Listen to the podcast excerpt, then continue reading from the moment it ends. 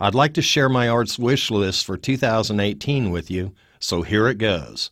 Number one, let's build arches over Douglas on both sides of the Douglas Design District. And let's be novel and allow a local sculptor to design it. Number two, let the city purchase an outdoor sculpture by an internationally known artist like Anish Kapoor. Place the work outside Century 2 and start the controversy. Number three, help the Catch program form a professional art studio and sales gallery for artists with developmental, mental, and physical disabilities. Have solo openings and group shows on a regular basis. Use the Creative Growth Center in Oakland, California as a model because that program is fabulous. Number four, please relocate the unseen Harry Bertoia sculpture Interrupted Flight, currently hidden in A. Price Woodard Park, to its rightful place at the WAM Art Garden.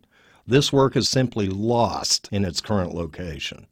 Number five, speaking of WAM, please continue to feature local artists in exhibitions. The shows in 2017 were quite popular and very exciting.